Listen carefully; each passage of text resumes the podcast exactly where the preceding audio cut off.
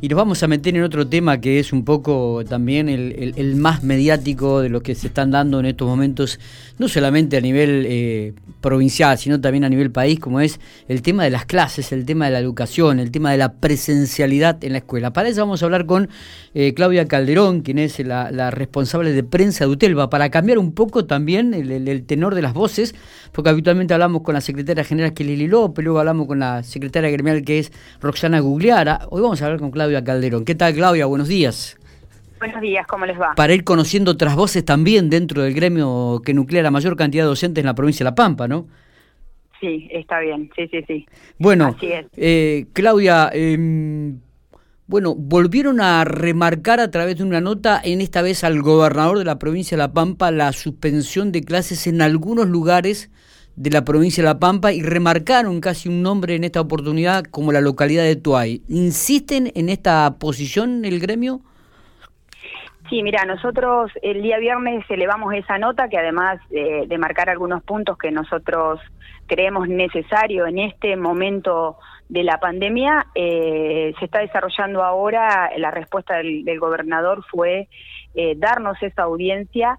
en este momento está Lilia López junto a Roxana Gugliara eh, en el Salón de Acuerdos con el gobernador para hablar sobre, bueno, sobre los puntos que nosotros pusimos en discusión, que veníamos trabajando en la comisión, no es algo repentino, por ahí eh, la comunidad o, por ahí algunos medios también quieren instalar esto de que eh, pasamos de pedir la presencialidad total a pedir el cierre total y, y, la verdad que nosotros lo que estamos marcando es justamente algunas cuestiones puntuales y focalizadas y de manera temporal porque vemos que los números de la provincia siguen subiendo, sobre todo en algunas regiones. Nosotros pusimos como ejemplo Santa Rosa, claro. Eh, que casi son un, solo nexo urbano, pero también eh, hay elevado número de casos en General Pico, en Eduardo Castex y en Ingeniero Luigi. En ese orden son eh, los números que tira la provincia, el Ministerio de Salud todos los días y, bueno, nosotros observamos... Intendente Alvear también ha subido mucho en estos últimos días, ¿no? Casi 100... Sí, sí, sí, sí. va variando, pero Intendente Alvear, Realicó también tuvo muchos casos. Nosotros vamos siguiendo ese monitoreo provincial y también tenemos un monitoreo nuestro que obviamente no tenemos eh, el aparato estadístico que tiene el Estado, pero sí tenemos un montón de compañeros y compañeras trabajando en las escuelas que nos van informando cómo es la situación puntualmente. Y bueno, es los puntos que, que planteamos en la nota el día viernes son los puntos que hoy nuestras compañeras están exponiendo frente al gobernador y pidiéndole que analice puntualmente eh, algunas localidades eh, o en las grandes ciudades algunas escuelas donde eh, la circulación de docentes, la circulación de familias, de los estudiantes, genera un movimiento que nosotros creemos que tiene que ver también con el aumento de los casos, más allá que desde el punto de vista de los números que además nos ha dado el Ministerio de, Salud en, en, la reunión de la Comiset, no hay contagios dentro de la escuela y nosotros volvemos a repetirlo, que sabemos perfectamente que no hay contagios adentro de la escuela porque la escuela tiene los protocolos eh, aplicados de manera estricta, correcta, hay material. Eh, tratamos de, pedir cada vez que se demandan porteros y porteras, que obviamente también están afectados por la pandemia, eh, pero todo el movimiento que se genera alrededor hace que la circulación sea mayor. Y otra cuestión que ¿Cuál es el número nosotros destacamos la circulación de los docentes. Hay docentes que trabajan en tres, cuatro escuelas y en mucha cantidad de burbujas. Y bueno, esto además discúlpame que, te interrumpa, pero esto además lo que genera es que eh, las y los docentes a veces terminan estando mucho tiempo aislados eh, o permanentemente en aislamiento y eso desarticula la lógica de la escuela, o sea, termina eh, entorpeciendo el trabajo pedagógico. Totalmente. Y lo estamos viendo justamente porque estamos en un pico de la pandemia. Claro. ¿Cuántos docentes hay aislados en estos momentos? ¿Tienen algún número ustedes? No, el número exacto de docentes aislados, en este momento no lo tengo acá a mano, pero seguramente mis compañeros de, de hoy están reuniéndose eh, en esa mesa de trabajo. Si querés después te los puedo pasar para que para que ustedes los den a conocer eh, cerca del mediodía cuando la reunión termine. Estaría estaría realmente bueno porque es una información válida como para también justificar un poco lo que ustedes están pidiendo, ¿no? Eh, esta, esta, esta confirmación de la reunión con el gobernador con, con este Lil López y Gonzalo Guliara la confirmaron en las últimas horas porque hasta ahora no se sabía absolutamente nada de esto.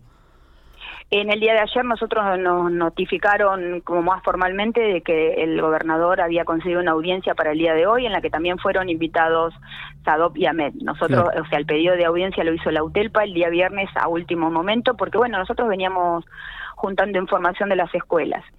Eh, lo que yo lo que yo planteo en este momento, o sea, lo que nos, la UTELPA plantea en este momento, no, es eh, el punto de, inflexión en que estamos en cuanto a la cantidad de contagios. Pero bueno, eh, defendemos la presencialidad porque tiene la importancia fundamental que tiene la escuela. Nosotros lo que estamos pidiendo hoy al, gobernador es que la escuela siga abierta, que se reorganice en función de las necesidades de la comunidad educativa, pero que haya menos circulación, que sea temporal para que para que pueda bajar un poquito la circulación alrededor de, de la escuela, para que las familias puedan estar más tiempo en la casa. Eh, sabemos que es complejo, sabemos que la escuela ocupa un lugar fundamental y que estar presente en la escuela eh, genera otro lazo pedagógico y otras posibilidades. Está bien. Eh, Claudia, ¿qué, ¿qué, qué, sentís cuando de repente hay una queja de la jefa de vacunación del Hospital Gobernador Centeno que dice que de 91 turnos solamente concurrieron 33 docentes y algunas de ellas tampoco se la aplicaron porque no era la vacuna que querían?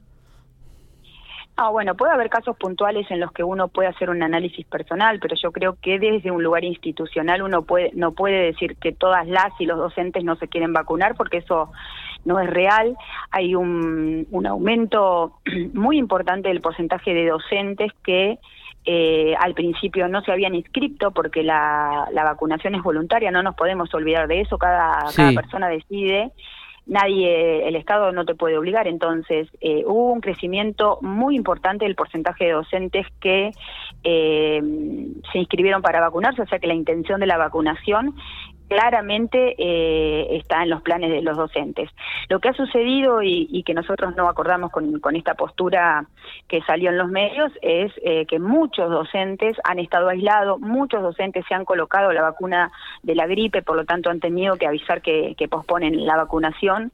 Entonces, eh, la verdad que ayer nosotros vimos que circulaban eh, muchos mensajes diciendo eh, que sí se quieren vacunar, nos queremos vacunar en realidad, porque creemos fundamentalmente que la, vacuna en este momento es un bien preciado por toda la comunidad. Totalmente, claro. Y, y los docentes creemos Incluso eh, salimos a, cuando la UTELPA salió a decir que eh, necesitábamos la vacuna, la CETERA a nivel nacional logró por resolución, en la resolución 386-21 en el Consejo Federal, que los docentes estuviéramos primeros eh, o grupos prioritarios para ser vacunados en cada una de las provincias.